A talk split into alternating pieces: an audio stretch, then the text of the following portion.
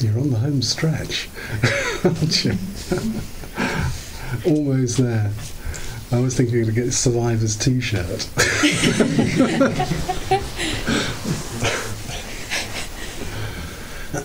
what I want to talk to you about tonight, not too long, is a little bit um, about what I call the ethics of shunyata. What I was talking about to the other day, um, laying out the kind of ideas and the particular type of vision that's held, um, certainly within Mahayana Buddhism, but I think it's there in early Buddhism, about what shunyata is and getting it very clear about what it is and what it isn't. Um, remember, it was that, in a sense, which was uh, emptying out of something that we believe to be there, putting us into relationships of dependence, opening up things from closure into this kind of radical openness. One way I like to hear or, or explain shunyata is the clearing of space. It leaves a spaciousness.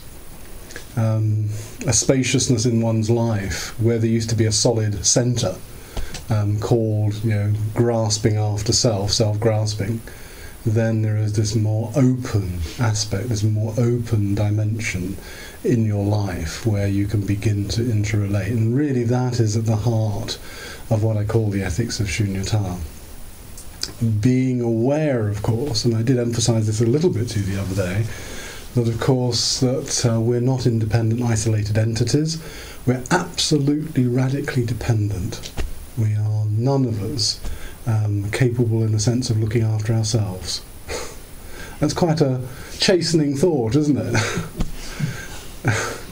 we're none of us capable of looking after ourselves properly in the sense because we have to radically depend on others for our existence, you know, non-human others as well as others, plus the things like the sun, the rain, the wind, and everything else. You know, on those days when you're grumpy and you go out in the rain and the, and the wind, just bear in mind this is sustaining you. this is keeping you in being. It brings you into a completely different relationship with it. So the ethics of Shunyata is basically an ethics of interdependence, of radical interdependence, and I can't stress that more often than, than you know just to keep, say keep it in mind. Keep it in mind that we're not these isolated, fragmented, discrete entities, but we're in interrelation and it's absolutely vitally important that we realize that we're in this interrelation because otherwise the self-grasping attitude rises to the forefront each time and we behave abominably. let's uh, let's put no too fine a point on it. I mean, often we behave abominably in this world because we grasp after self as being more important. I suppose if there's been any theme that's run through all my talks, it's really about breaking up the idea of something solid within us, breaking up the idea of solid, discrete things that we encounter and discrete others, you know, who are not somehow related to us, um, and ourselves as this object which we identify with the I and the self and the me and the mine. And suppose all everything that's run through all the talks I've given you has been this idea of breaking it up, absolutely pulverizing the idea of solidity. And that's getting back to, I know it's a much overused word, but it's an extremely important word, back to the idea of process, that we're actually in processes. We're deeply embedded in systems which are also processes. Um, and we forget it to our cost because that is when we start to behave unethically. You know, when we think that we can do things either individually or collectively, which denude resources and um, basically, um, in a way, completely add to the catastrophe which is you know, happening in the present world. So we can either learn to live in a way which is opening, opening to others, uh, and live in a way which is, um, to use the phrase in Mahayana Buddhism, is a perfection.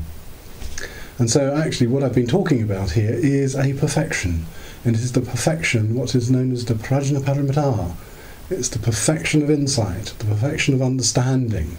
And if you like, this is the highest of the perfections, the perfection of understanding, uh, of the way things actually are. However, that way things actually are is also underpinned again in a very substantial fashion by other perfections. You know? There are six perfections generally spoken of. I don't tend to go for the ten version. Uh, six perfections is enough for me. so, six perfections, starting off with the radical perfection of giving, you know, generosity, dana. I mean, this is the first of the perfections. Remember the other day I said to you that sometimes uh, we've got it about face, topsy turvy, the whole of the path. We do lots of meditation, um, but actually, the Buddhist path in traditional culture starts with a culture of giving. It actually starts with the culture of generosity, uh, of, of giving generously towards others. And, and bear in mind, and I really do emphasize this, bear in mind that is not just giving material things. As much as that is important, it's giving of yourself. You know, giving of yourself in some degree of empathy. Uh, giving your empathy to others, giving your warmth to others, giving your kindness to others, giving your compassion to others. You know, all the things we've been emphasizing over these three weeks so far. This is what the perfection of giving is about. Actually, learning to give in whatever way is possible and actually whatever way is necessary. The stuff that was. Um, really captured in this poem. I hope you all took a copy or at least read it. Uh, Shantideva's poem from the Bodhicharyavatara. You know, that's a kind of giving that you're talking about. May I be all these things. I won't read it again because uh, hopefully you've got a copy and can look through it. But it's this sense of dramatically giving whatever is necessary. Now that is contextual. That is contextual. So the eye of insight, the eye of wisdom is absolutely fundamentally important for us to be able to give sensibly. Not to have in this world something which is um, often spoken of, particularly in Tibetan tradition, as things like idiot compassion. Idiot compassion is giving, uh, in a sense, when there's nothing to give. You know, when we're just kind of emptying ourselves out in this very, very destructive way. You know, it's kind of carer's burnout stuff, where often there isn't a real sense of there is anything left to give. So the charity also, as we all know from the practices we've been doing, starts at home. It has to start at home with, with nurturing things like metta, like compassion, nurturing yourself so that when you have to give, there is something to give, something genuine. Because if there isn't anything genuine, it's hollow. You know, we can do all the right things, uh, but without the right intentions. Yeah? And remember, of course, that in Buddhist thought, it's always the ten- intention which is important. You know, the intention behind the act. So it's important that we give intentionally, and we give with an understanding about the situation that we find ourselves in. We're always in situations. I, I actually would go as far as to say, actually, that there is no situation that we are hard, that we're ever in that isn't ethical. Virtually every situation where we're involved with other human beings, um, other beings, uh, where we can call it an uh, sort of a non-ethical situation. Everything is ethical. Everything demands something from you. I don't know if you've noticed. It's, it's a big demand. Buddhist ethics and Buddhist practice is um, not for the faint-hearted in many ways. it really isn't because it is demanding of you something which we don't do, which is actually a kind of perfection of seeing, a perfection of hearing in this world what is necessary. The cry that is often there in the voice or in the visage, in the face of another, even when they're not expressing it, even when they're not expressing it, when it's expressed through tone perhaps. You know, these are things I've probably said to you before, but I really want to emphasize them again. Because in this ethics of shunyata, when we're captured in this radical dependence, which we can never isolate ourselves from, even if we attempt to, even if we attempt to isolate ourselves, we're still somehow in dependence on everything, then really there are demands being made on you, and those are ethical demands. And so, actually, the second of the perfections is the perfection of Shila, the perfection of morality. You know, the perfection of, in a sense, our ethical being in the world. Um, and as you can see with these perfections, and this is the traditional way of putting it, it starts with the perfection of giving, then moves into the perfection of morality. And remember what I said the other day, often Asian teachers say, you start with meditation, do a bit of morality, and forget about the giving. you know, so we've got the whole thing upside down. Um, and actually, you work towards the meditation. In fact, in many ways, as bhavana, not as meditation, but as cultivation, the cultivation of giving in itself is you know, a very positive act. The cultivation of morality or ethics is a very positive act. It is cultivation, after all. You know, so when I give of myself in an ethical way, or I learn to be in an ethical way in this world, then I am cultivating, I am transforming the mind. And if there's been anything that the Buddhist tradition has been about for this two and a half thousand years that it's been in existence, it's been about the transformation and cultivation of mind. Uh, it's not a kind of adjunct to it, it is the central facet of what Buddhist practice is about. It's not about all the other stuff that religions go on about. It's about the simple transformation of the mind. That is why it is a profound psychology. You know? And everything within yeah, certainly Buddhist practice. I didn't always say within Buddhist philosophy and thought, because sometimes that you know, comes off an intellectual tangent. But certainly within Buddhist practice and the sort of things I've been talking to you about over this last couple of weeks, three, nearly three weeks now, um, have all been geared to the ways that we see in the world. They're all practical dimensions. They're all geared to praxis in the world. And so that is what is important about them. They are not just you know, funny little ideas. they are really important to the way that we live our lives. None more so than, in a sense, this interdependence which is opened up by the radical understanding of shunyata, the radical understanding of emptiness. Emptiness is the foundation for understanding that. Emptiness is what also decreases our self grasping and our grasping after all kinds of phenomena. And remember, grasping here is, in a sense, also that grasping after avoidance of certain things in life. And if there's one thing that's surely going to happen, you're not going to avoid. mm. It's going to come your way. You know, it really does. It comes your way, and no matter how much you try to avoid it. I always remember years, a number of years ago, they did this um, spoof poster, movie poster in Tricycle, which you know, had a kind of Tricycle is a Buddhist magazine that comes out of America, and it had the kind of thing you see on uh, the cinemas, you know, coming to you soon, old age, sickness, death.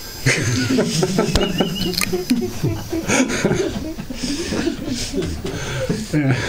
And it says it all because you can avoid all sorts of things, but you're not going to avoid these. these are going to happen. So either we transform our minds in relationship to these existential facts, these inescapable, ineluctable facts of life, or we go under, in a sense, towards them. So we can spend our life avoiding, but there's no point because actually we can have this happy mind or happy mindedness, as is often referred to in the text, by simply being with. Now, also, that being with is to be with whatever ethical situations we find ourselves in and to be ethically sensitized to those situations. So we can, you know, to use words I've been using over the course of these last few weeks, we can act rather than react. Yeah. So often we are not acting. We think we are volitionally in control. We're not. We're completely out of control. Yeah.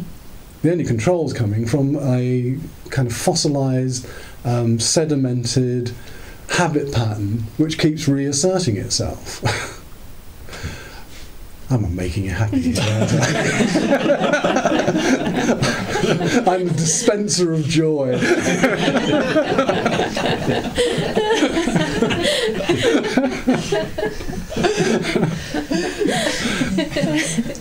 it's that time of night but we can we can open up. Um, I mean, despite the kind of really kind of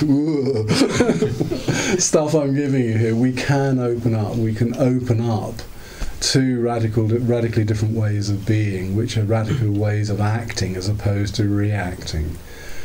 In a sense, this is how would I put it? Almost our our this is our mission, in a way, on this earth, uh, if we have one, which is to learn to act and not simply react. You know, to be rather than constantly to do or to identify with the labels that we have. because we all give ourselves labels or we have them placed on us by you know by the kind of world that we inhabit you know and we take them too seriously quite often those labels that are placed on us we take the ones far too seriously and any label is going to be stripped away from you as well you know so what's the point in hanging on to those they're just kind of conventions here in the world so coming back to the context of ethics the the ethical context is one that we're always in. We can never avoid. So we must learn to ethically sensitize ourselves, and that doesn't mean being operative through a whole list of prescriptions. Almost going back to where we started, remember I gave you a brief description. I think I gave you a brief description. It seems a long time ago now, but I gave you a description of the precepts. The precepts are not um, thou shalt and thou shalt nots for us. The precepts are ways of sensitizing our being in this world so that we can live harmoniously with others. And it's quite different. I mean, uh, all of them start off with that formulaic structure I undertake a rule of training, nothing else. It doesn't say, it doesn't actually say, although you'll still find it in a lot of popular books on Buddhism, where it lists, you know, the first precept is don't kill, the second precept is don't lie, and so on and so forth, all the way through them. And whilst those might be implied, they're not actually what they mean. You know, they're part of the implication, the, the very simple stuff of don't kill, don't do this, and don't do that. Actually, what it is is you know to to move into context where we examine what it means to harm. If you undertake the rule of training to refrain from harming living beings, you know, that's what it means. Um, it'd be very simple because we come from a Christian Judaic context, which actually has prescriptive ethics. We tend to lay that on Buddhist ethics, and Buddhist ethics is not prescriptive. It's not prescriptive in saying, here is a rule and stick to the rule. What it is saying is here is something which can guide you through life, see how you can use it to discern harm that you do in life. You know, because we all do you know, far, you know, far more harm through our actions in the world other than just killing, and most of us in this room wouldn't probably intentionally do that. So it becomes a way of sensitizing ourselves. So the, the, the precepts are absolutely fundamental. I mean, I say we're almost going back to where we started here. The precepts are absolutely fundamental because they are ways that actually remove some of the calluses, some of the hard skin of our being in this world by making us much, much more sensitive to the what is going on around us and the what is required of us in this world. Now, obviously, things like the alcohol, you know, and, and the intoxicants prescription, you know, or rule of training, which is a much better way of hearing it, is there so that you don't commit all of the above. That's all. yeah. Because the tendency, of course, is with a clouded mind, with a with a mind that's all fuzzy through whatever the intoxicants can be, we commit all kinds of stuff, like wrong speech, um, you know, sexual misconduct. Know, all this stuff comes into being. I, mean, I joked about it, I think, at the time, that this is stuff of office parties. you know, it really is.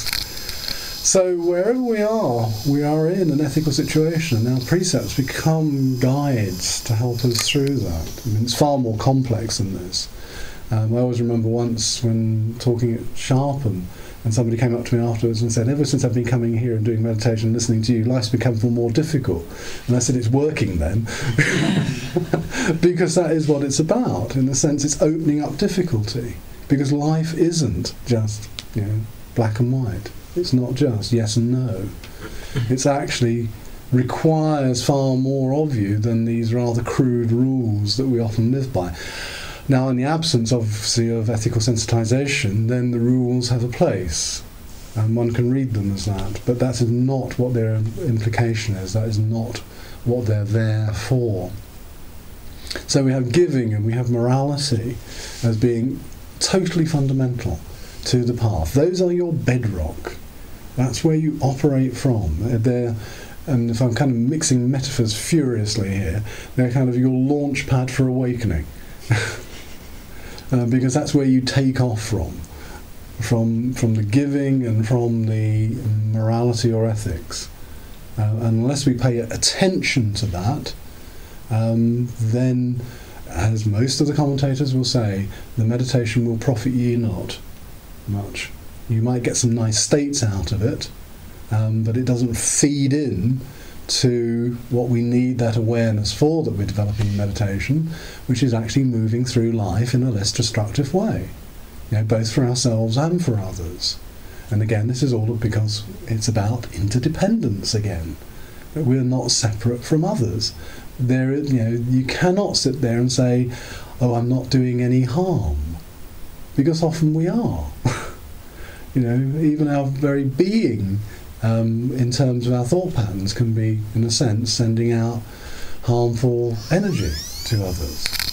So it's important that we, we deal with that.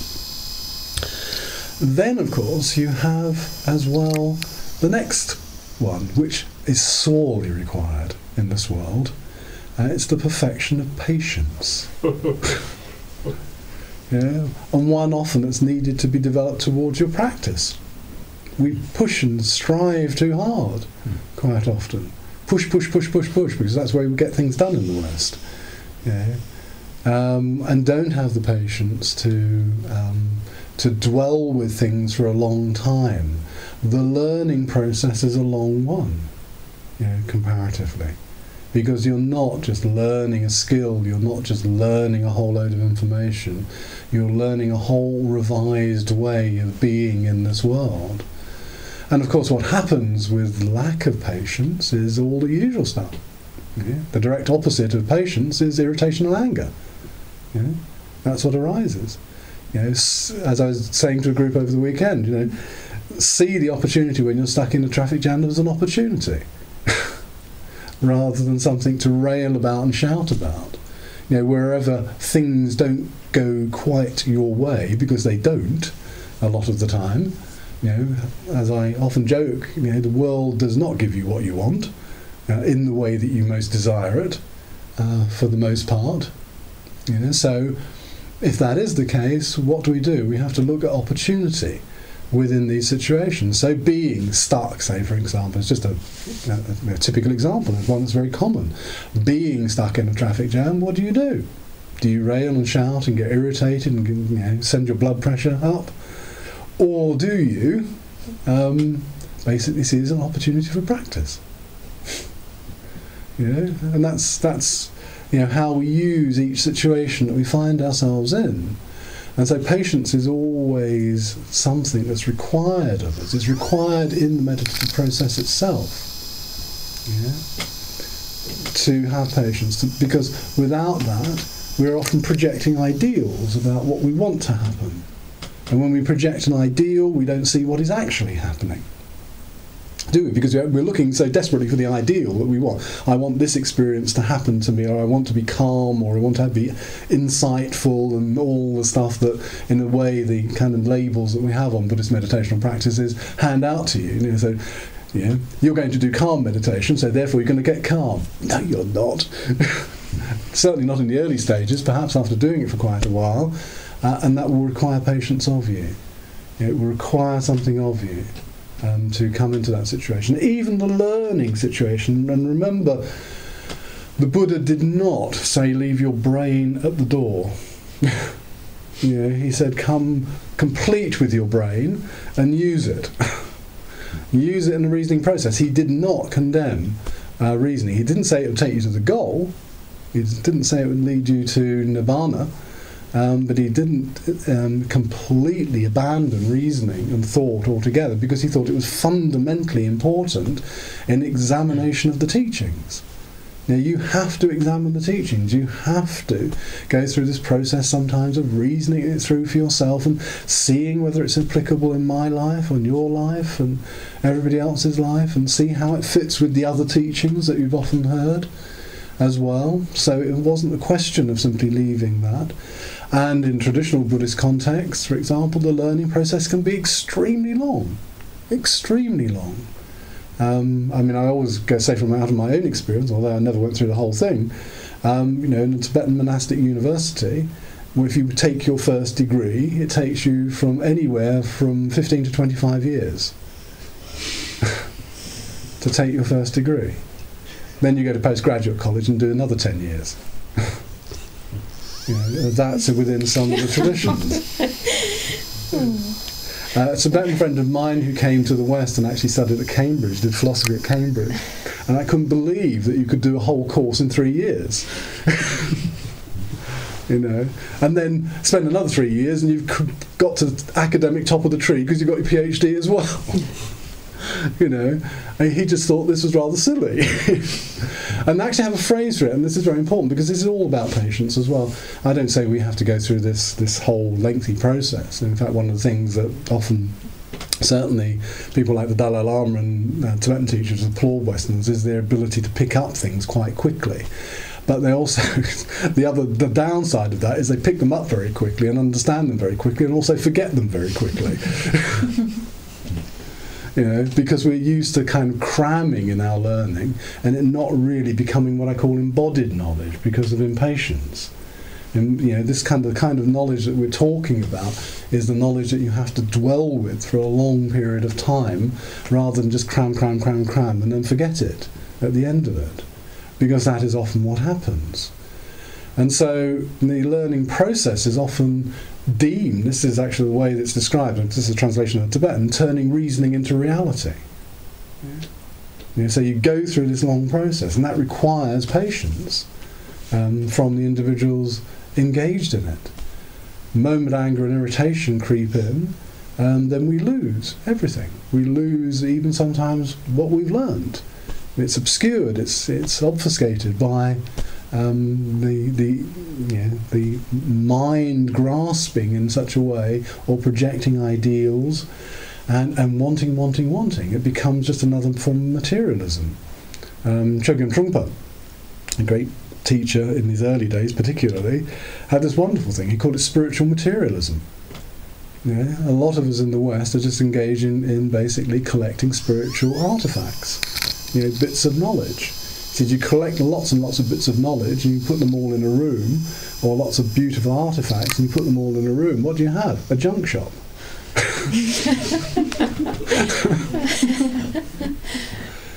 you know, because that is what actually happens um, when there isn't actually seen clearly. If nothing is seen clearly within it, you know, so the room is crowded. Our minds get crowded with a lot, lot more information. So there is no kind of substitute, and I mean, mean this about the basic teachings. There's no substitute in terms of patience for going through them again and again and again and again. Uh, I remember after part of my three-year training, um, when I was doing one text for three years. I did one text for three years. Got to the end of it and said to my teacher, "Okay, what do we do now?" And he said, "We go right back to the beginning." know, just go straight back to the beginning. So you know, if you get to the end of it and you haven't understood what it's all about, you know, by asking that question, then you go back to the beginning. Yeah, because it isn't about isn't about simple acquisition, and then there is a tendency again in the West to, you know, been there, seen it, and done it. you know, Four Noble Truths. Oh yeah, I know those. dependent origination. Oh, I think I could rattle those off. Yeah, despite you know, poor old Ananda. you know, so in other words, we, we don't actually live with this stuff for a long period of time. And what I'm really trying to say to you in, in, in kind of this jokey fashion, what I'm really trying to say to you is you have to dwell with it a long time and you have to go through it again and again and again and almost see it as a multifaceted object you know, Four Noble Truths um, are not simple. prima facie, they seem very simple. Face value, they seem extremely simple. You know, you've got dukkha, you've got um, samudaya, you know, um, the origin of dukkha, you've got nirodha, and then you've got magga. You know, nirodha is the cessation, and the magga is the path to the cessation. And it all seems very simple. Um, yet, as one teacher once said to me, he said, examine the second noble truth and you'll find the whole of Buddhism within it. You know, all of the profound teachings, including the teachings of Shunyata, if you really begin to move into the understanding of the origin of suffering, or the origin of dukkha, which is actually a far better way of putting it. So you have to dwell with it for a long time. So patience is required. You know what I say? Patience is a virtue. it certainly is in Buddhism. It's a big one. It's a huge one. It requires, it's required for the whole practice, really and the patience often with yourself when you fail, because we will. You know, we will fail without even with some how the best intentions. As I often say, you know, you go out with the best intentions in the morning towards the world, feeling you know, sort of this great bonhomie for the world, and suddenly screw up along the way. Know, between leaving the door in the morning and finally arriving to where you're going, it's suddenly lost. And really, what I'm saying again through the medium of slightly of humour here is in that process, when we do fail, when we do get there, that we are patient with ourselves, don't get angry, don't brutalise ourselves, um, be honest with ourselves. You know, in, in Buddhist cultures, they are shame cultures, you can feel ashamed, but in, the, in feeling ashamed, you can then move on. You don't carry it with you, you don't have guilt difficult one to say, isn't it? Because guilt is so present in our cultures. Yeah. We're taught and made to feel guilty about all sorts of things. Um, but you know, it's another way of just really giving ourselves a hard time. That's all, and not, not actually often moving on out of that. So this ability to have patience, also to be patient with yourself and not get angry with yourself and your own failings. You know, to have patience for your failings too. So you know, this is a very small story about the whole uh, notion of patience in Buddhist practice. Then there is something that's required, which is called the perfection of effort. You, know, you have to have balanced effort. You have to be able to apply the mind correctly in proper balance, and all the practices require you to put the correct amount of effort in, not too much and not too little. Yeah hopefully over these last few weeks or so, you find that probably now you're beginning to get an idea much more of the effort that is required rather than, you know, I often see particularly beginning, beginning meditators, you know, to say to them, do calming meditation by concentrating on an object. so, you can almost see this mentally, you know, going on, giving themselves a headache because they're trying too hard, you know, fixating on something. Um, or there's the other kind of thing of the dynamic duo coming into play, sloth and torpor. You know, sleepiness and drowsiness coming in, where you don't put much effort in at all, and they creep up on you very quickly. So the effort required is the right effort. It's that gentle effort, that effort to let the mind rest on whatever it is um, without straining too much and without you know letting oneself move into sleepiness and drowsiness and that's in the meditation process and actually that also is implied in ordinary life strain too hard you know force yourself in you know to push to push to push and you'll end up with stress the opposite way is just called laziness you know not putting enough effort in not um, putting enough effort into life, into the examination, for example, of our moral constraints and ethical inquiry in life, not concentrating on putting the right degree of effort into the form that generosity can take. And you know, it's it's there in every facet of our lives. It's there everything, everything we do, from our daily tasks um, to the learning of Buddhism, to the practice of meditation, it requires the right degree of effort, and it has to be balanced effort. Put too much in, you just wear yourself out. Put too little in, and you're just nodding off. You're just you know drowsing, effectively. And then there is perfection of concentration. perfection of meditation, actually. I mean, this is uh, what's used within. So we have to concentrate. Traditionally, of course, all of the meditation practices are what's called pair yoked. They're yoked together, where concentration practices go with insight practices. Now, actually, I think in doing the practices you've been doing, you're doing both. You know, you actually have within this package a strategy of doing things like metta and karuna. You have a concentration practice, but you also gain insight from doing it. So you're not doing two separate practices. I think they come within the same package, in a sense, here, where you gain insight by concentrating on these virtues and the development of these virtues within the world. And so, this perfection of meditation, this perfection of concentration, is extremely important. But in, in the end, it's overrided, the whole lot, by the perfection of insight, of understanding, of understanding the way things are. And when we understand the way things are, we come right back to where we started, which is interdependence.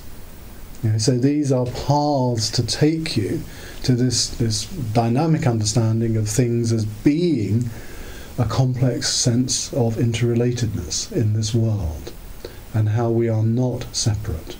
We are not separate from others, we have an effect, and everything else comes into play in that. You know, so our giving is required, our patience is required, our morality is required, our energy is required, our concentration and uh, coming from meditative practice is required, and insight is required as well. And that is why it's the harmony of the perfections which leads to, in a Buddhist sense, the perfected bodhisattva's life. You know, bringing all these qualities together. Now, they're often seen and perceived as the total perfection of them as being stages. I prefer to see them as much more at this stage in our development as being symbiotic. You have each one helps to develop the others, yeah? but they come together as a job lot. they come together as six that you have to be looking at all the time in terms of your life. So if we're talking about the development of the ethics of Shunyata, in other words, the ethics which comes out and arises out of that, perhaps even just at this stage, intellectual understanding, because that's probably all it is at this moment in time. Some of you might have had experiences, but most of it still remains at an intellectual level. Um, and you require the other elements, you require the other five elements there to support that and develop that intellectual understanding into an actualization, an experience of this interrelatedness, what things are empty of. Actually, in their emptiness, they're full. That is why form is emptiness and emptiness is form. they are not separate things. Emptiness is not a nihilistic category. Let's, let's make that absolutely clear. Um, the term shunyata was actually used in Indian mathematics. It was uh, to describe absolute zero, described everything and nothing at the same time. Uh, that's how the term shunyata implied both zero and plenum at the same time in Indian mathematics. And that term was borrowed um, and utilized in the history of Buddhism, and particularly in Mahayana Buddhism, the Shunyata, to describe things. Mm. So when I say things are empty, it leaves everything in place. It leaves the whole world of interdependencies there, and to make us responsive to that. And so another way of looking at this ethics is an ethics of responsiveness. In the Dzogchen tradition, which is one tradition of Tibetan Buddhism, coming from the older school of Tibetan Buddhism, there is, they translate um, karuna as something called tugje. And tugje means responsiveness. You know, it's our ability to respond in whatever situation we find ourselves correctly. You know?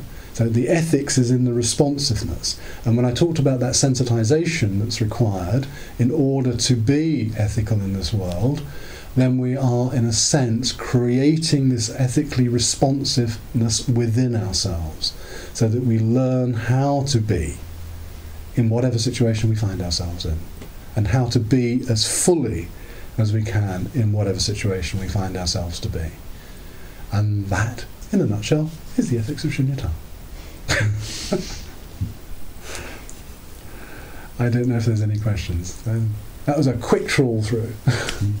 There's a lot more to say about it, but. Uh, I'd require to give you further information. I think you've had too much probably by now. So the six perfections again? Six perfections: Yeah. perfection of giving, Yeah. perfection of morality, perfection of patience, perfection of effort, perfection of meditative concentration, and perfection of insight. Those are the six perfections. Sometimes it's rounded up to ten, but it's only for aesthetics, because it brings it in line with the ten bodhisattva stages. The lists. Fun? The lists. The lists, yes. They have a role, though. They have a role. They are mnemonic devices. Always remember that, the lists. Yeah, because if you can remember your six perfections, you know what you're engaged in. You know what you're engaged in trying to develop. It's just a mnemonic device, that's all. Know, the Eightfold Path, Four Noble Truths. You know, this is, this is how this developed, because it was an oral tradition, and you had to memorize things. You didn't have them all written down in your notebooks or on your palm leaf. Yeah. You had to memorize them, and there is a lot about that. I mean, I don't know if you ever had to do it at school, but you know, when you learnt a poem or something, it was called learning it by heart. Did you come across that phrase? I think it's a wonderful expression. To learn it by Mm. heart. Okay, the, the learning of it was often painful, but the actual fact that, you know, I don't know about yourselves, but I can still remember whole tracks of bits of poetry that I learned when I was very, very young and, and served me very well because I can now use them. They actually, in a sense, become embodied. You know, you learnt have learnt them by heart.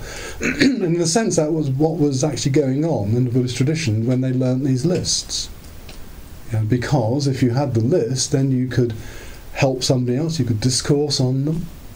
Yeah, so actually, it's a device. I would say, you know, you don't have to do too many of them, but as a list, certainly as lay practitioners, uh, you know, some of these lists are worth learning um, because they're always good pointers. You know, Four Noble Truths, Eightfold Path, Twelve Links of Dependent Origination, Five Hindrances. You know, all of these are useful. Five precepts. Yeah, could go on. yeah. Just um, with the precepts, um, the intoxicants, hmm I um, always found it a bit sort of limited. Um, and with with um, Thich Nhat Hanh's interpretation of the precepts, he talks about it in terms of its consumption. Everything that you take, sort of take into your being, and Mm. whether it's nourishing or whether it's harmful, and I just find that just much more. Um, well, it just feels a bit limited just to be talking about. Well, actually, the, I mean, the actual precept, the actual precept runs to it's actually taking substances which disturb the balance of the mind. Yeah, that's the actual. It doesn't say don't drink alcohol. It just says avoid taking substances or to refrain from taking substances which disturb the balance of the mind. Now, obviously, that is open to a very wide interpretation, and that's what it's meant to do. It's meant to help you inquire into, for example, the pollutants that we put into our own skulls um, which literally are disturbing the balance of our mind. And you know, one of the major pollutants is desire. you know, that's what we put into the mind. That's certainly. I mean, when you've got desire going on, that's certainly disturbed the balance of the mind. you know, when you're grasping after something. But obviously, it does mean um, directly as well things like alcohol and drugs and stuff like that. And it's to even if people do do those things, it's helped them to understand the relationship they have with them, too. You know, it's, it's not saying don't, I shall not. You know, it's not doing that. It's actually trying to put you into a relationship with the sort of things that can, you know, create cloudiness and disturb the balance of the mind. And the same is true for all. I mean, the one, the third precept is the one that always gets me because it's usually totally mistranslated. Um, it's usually just about sexual misconduct, and actually it's about sexual and sensual misconduct. Yeah. That's actually the proper phrasing of it. Um, but because sexuality is such a big hang-up, or has been for a long time in the West, it gets only that bit of translation. When we miss out the sensuality part, and sensuality, you know, is, is another way of abusing ourselves, too. You know, when we overindulge in it. So it's again, it's getting that inquiry going. That's what the precepts are about. I mean, I really don't like hearing them as prescriptions. So the third would include gluttony. Yeah, hmm. yeah, overeating, definitely. Overeating. Yeah, most definitely. You know, overcome, you know, almost some of them are interrelated. We can see that could go with overconsumption too. You know, if you eat too much, that certainly disturbs the balance of the mind because you go to sleep.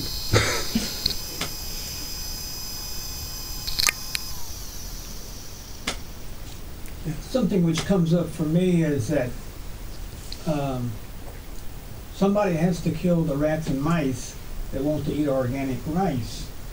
So doesn't just being alive include us in the killing process? Can do. It's trying to minimise it, isn't it? As much as one can in this life. I mean, to be to be alive is to be a consumer mm-hmm. of whatever it is that's there. And well, certainly, I mean, I know cases in Tibet where whole monasteries moved out and left them to the rats rather than kill the rats. You know, so actually, I'll tell you a funny story. When, I- when, I, when I was when I was in India, we had a rat in our kitchen in um, South India. It's one of these huge rats, and they caught it. They caught it in a humane trap, and uh, then they went out and got the monastery car out. The monastery had one car, and all the monks piled into the car with the rat in this, in this thing. And then they took it about 10 miles up the road to the nearest village and let it go. and I said to them, Why on earth did you do that? They, said, they looked very concerned. They said, Well, it had to get something to eat.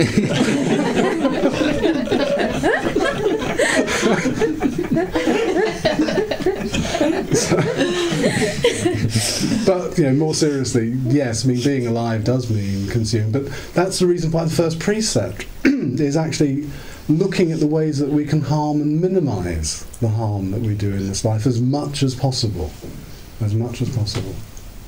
Yeah, and and so it becomes then another tool for inquiry. Which would also include overconsumption. Yeah. Yeah. I mean, the precepts in in their kind of, you know, just five precepts actually imply an awful lot about the way we live. If they're heard in a very big sense. I mean, they're not as detailed as the monastic precepts that you take in, in the Vinaya, which you know can be 227 or 236 rules. You know, so we get a fairly minimum here, but they are meant to help us inquire, just like the the monks' you know, rules that they live by, the Patimokkha or the Vinaya, help them to inquire into the lives that they lead and the way that they interrelate as a community. So it's, they're quite. I mean, they really are important. They really are important. That that is the content of your sense of you know the perfection of morality for us. But always bear in mind they are not prescriptive. They are not prescriptive. I think You had a question. Yeah?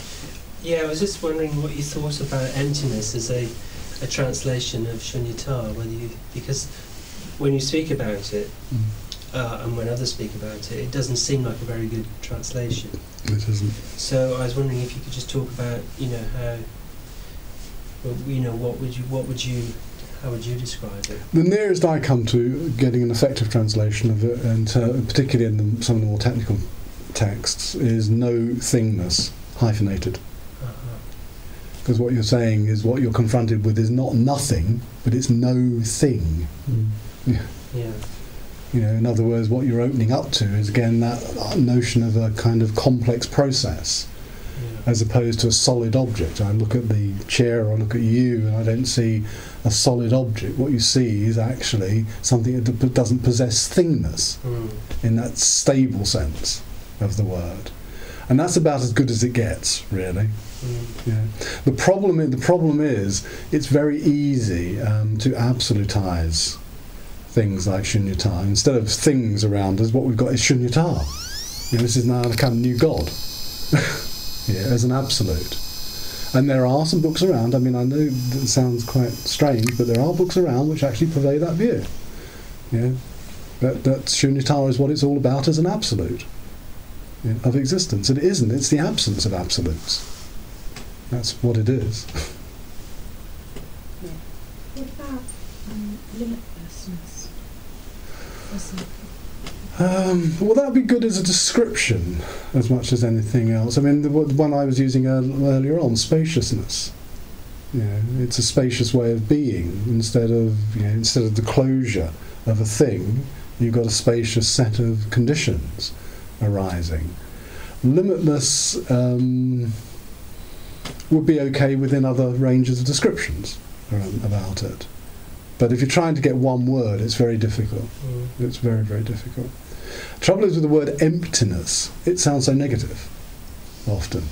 You know, things are, you know, when it goes, the world is empty, you go, ugh. you know, it makes it sound like there's nothing there, or it's pointless, or I don't know. I mean, perhaps it's me just fantasizing, but it kind of has for me those connotations. Um, but it's not. It's actually implying this abundance of everything, as opposed to it's empty. But you see, it has a you see it has a very technical usage in the text. So very technical usage, which is emptiness is emptiness of something, and it's emptiness of what's called swabhava, which actually means intrinsic existence or self-existence, literally. So all things are empty of self-existence, and then it doesn't say anything else about. Remember, what I was saying it doesn't say anything else about the object whatsoever. Mm. Yeah. So it's not really a good good translation of shunyata. Some of these words, I think, certainly in Buddhist circles, like dukkha, shunyata, ought to become naturalized. Once you begin to get a grasp of them in terms of understanding the term, you know, just like the word Buddha has become naturalized, nirvana has become naturalized, we even have a perfume called samsara.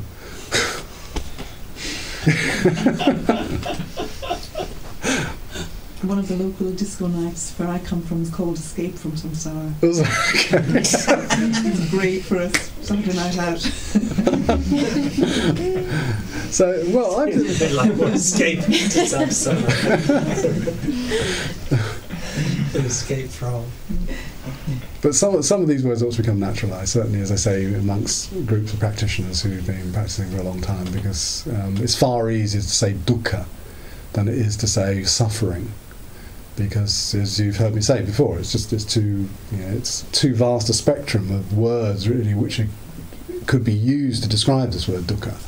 You know, from minor, minor, minor irritation to absolute suffering, and it goes across that whole spectrum of everything in between. You know, so it's far easier to just say dukkha and understand that's what it means. so it doesn't mean you're all learning Pali and Sanskrit, but it does just mean um, learning a few terms.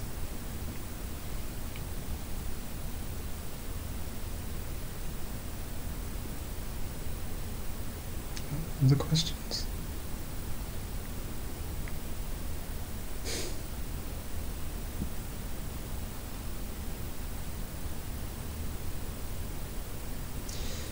Would you say would you say that liberation is is possible without having um, a deep, insightful experience into shunyata?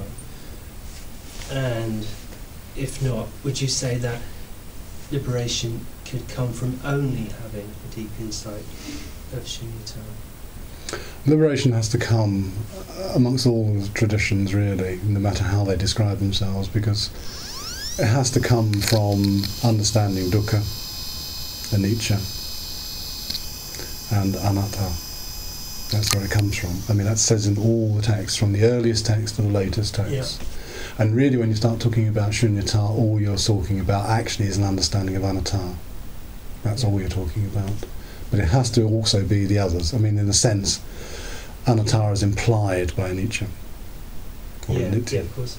Yeah. But don't you think within the within that deep experiential insight of of shunyata that the, those other two would be almost, you know, I, I think they're all, automatic? I think they imply each other because I mean, obviously, if you don't understand, as we don't, you know, apart from intellectually, often a lot of the time, if we don't understand anicca and we don't understand anatta, you know, impermanence and not self, then automatically they will give rise to dukkha.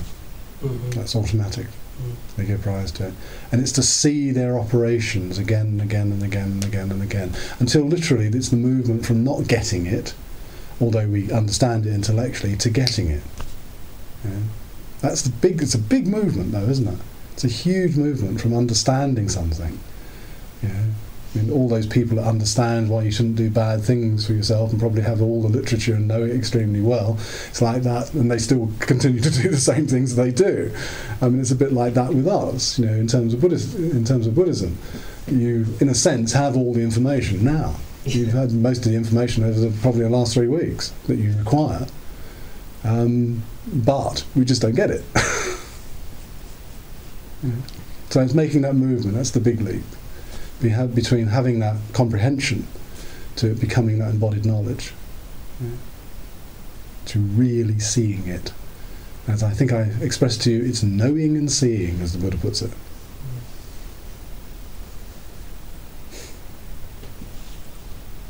You, you use the term embodied knowledge is, is um, uh, somehow literally our muscles have to learn it?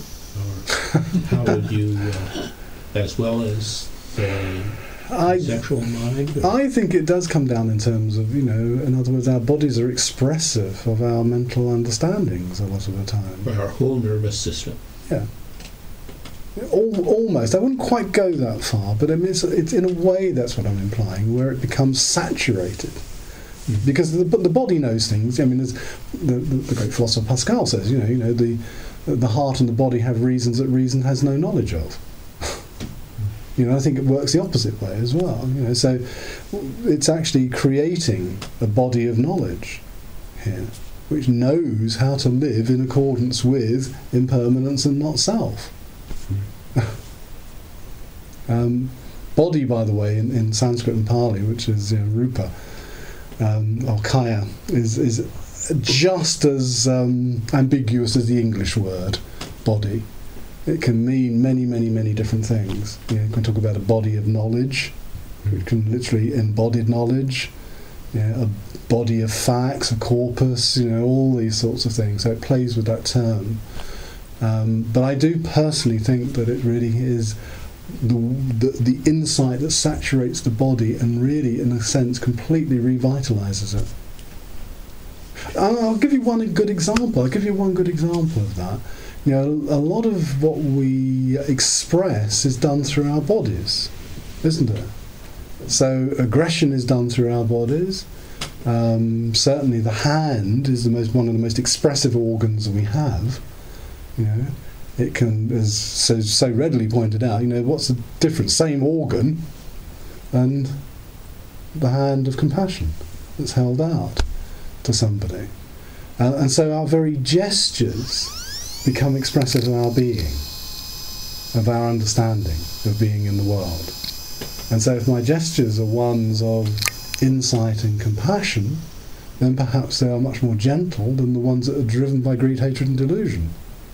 You know, the grasping hand that reaches out to grab something, you know, the next chocolate biscuit or whatever it is, is completely different from the hands that um, are, are are seen as giving. For example, you know, Tara's gesture. You know the figure Tara in Tibetan Buddhism, which is you know, she's the goddess of loving kindness or the deity of loving kindness, and she has a very gentle hand which is reaching down like this, offering kindness.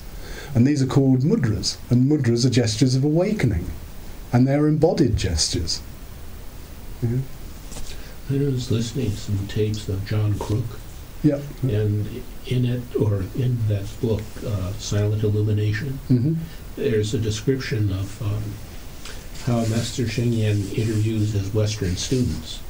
And he doesn't speak English Mm. and very well, and he says, I don't need to. When I interview a student or talk to a student, I can see Mm. what their spiritual state is Mm. in a really full way.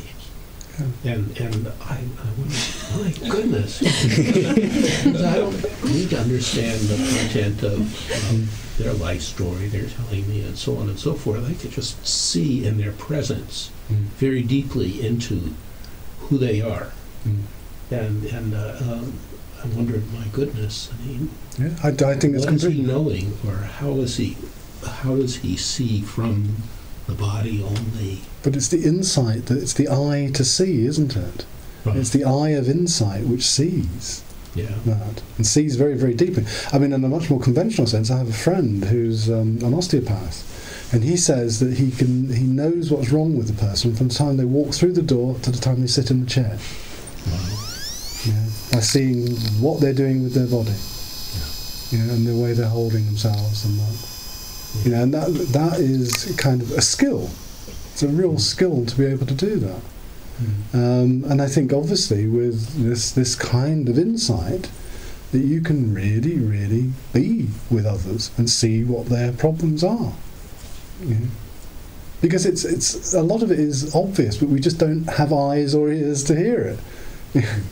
yeah. The eyes to see and the ears to hear it. Um, but when you're sensitized in that way, um, you can. You see, I mean, and, and you know, again, uh, when I first became involved in Tibetan Buddhism, I mean, it wasn't my main practice after many years, but when I was first involved in Tibetan Buddhism, one of the first teachers I ever had, it was so funny because I'd never come across it before. Um, the Tibetan teacher sort of took my hand like this between his and held it for an hour and a half. As he was talking to me. you know, after a while, you've got to disassociate yourself.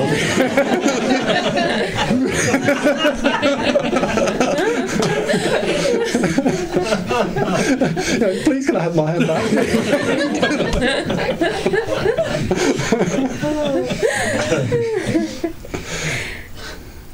But it was, it was, it was. Uh, I became quite accustomed to it after a while. It was a real Tibetan gesture of being with you.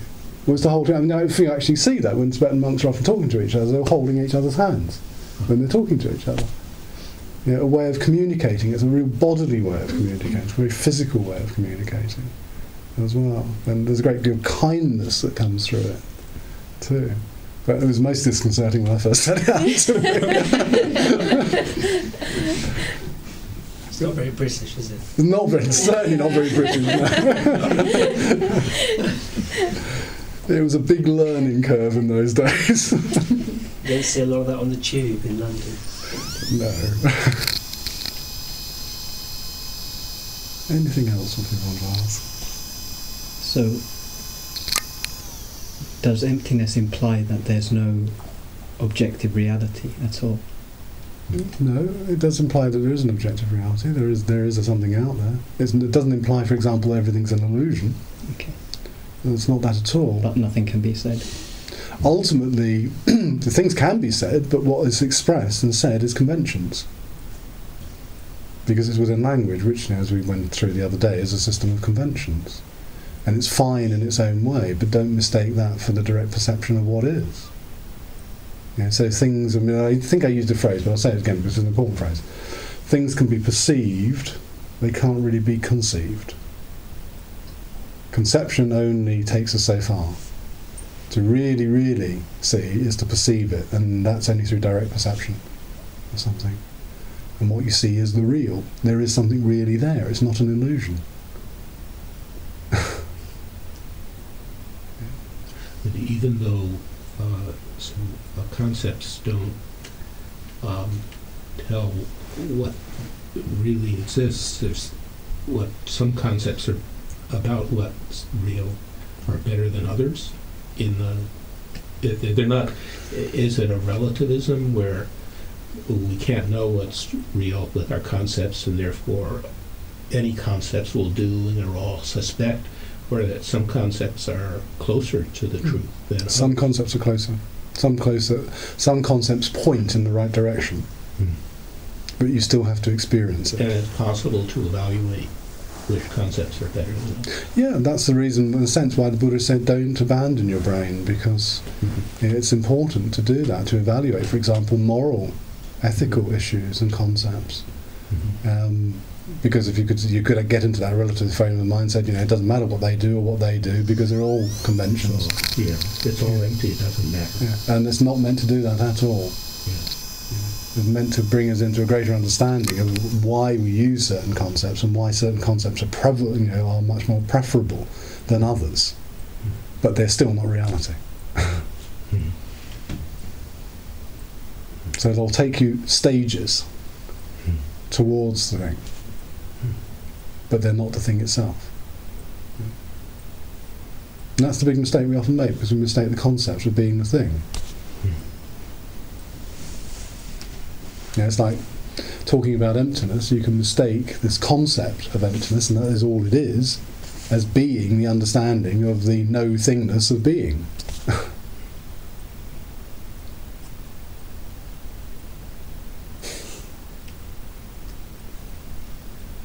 So when we're moving around with these different emptinesses or, you know, contemplating shunyata, would you say there's merit in with the words trying to just convince yourself or with the words say like this is the process happening I'm witnessing or these thoughts are more process happening or life occurring here. It's good to remind yourself of that occasionally. I wouldn't do it too often. It's good to remind yourself of that occasionally because the real experience of that is in your laboratory.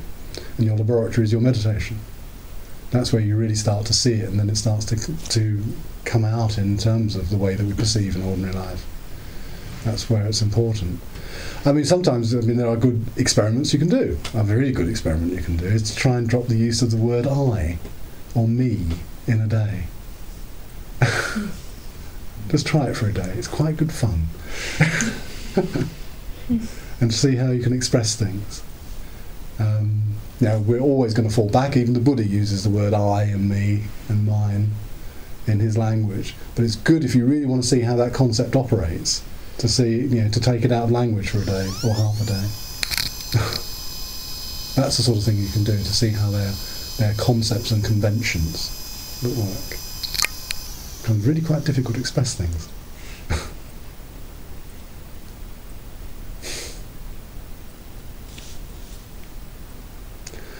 Okay, let's sit quietly for a few minutes.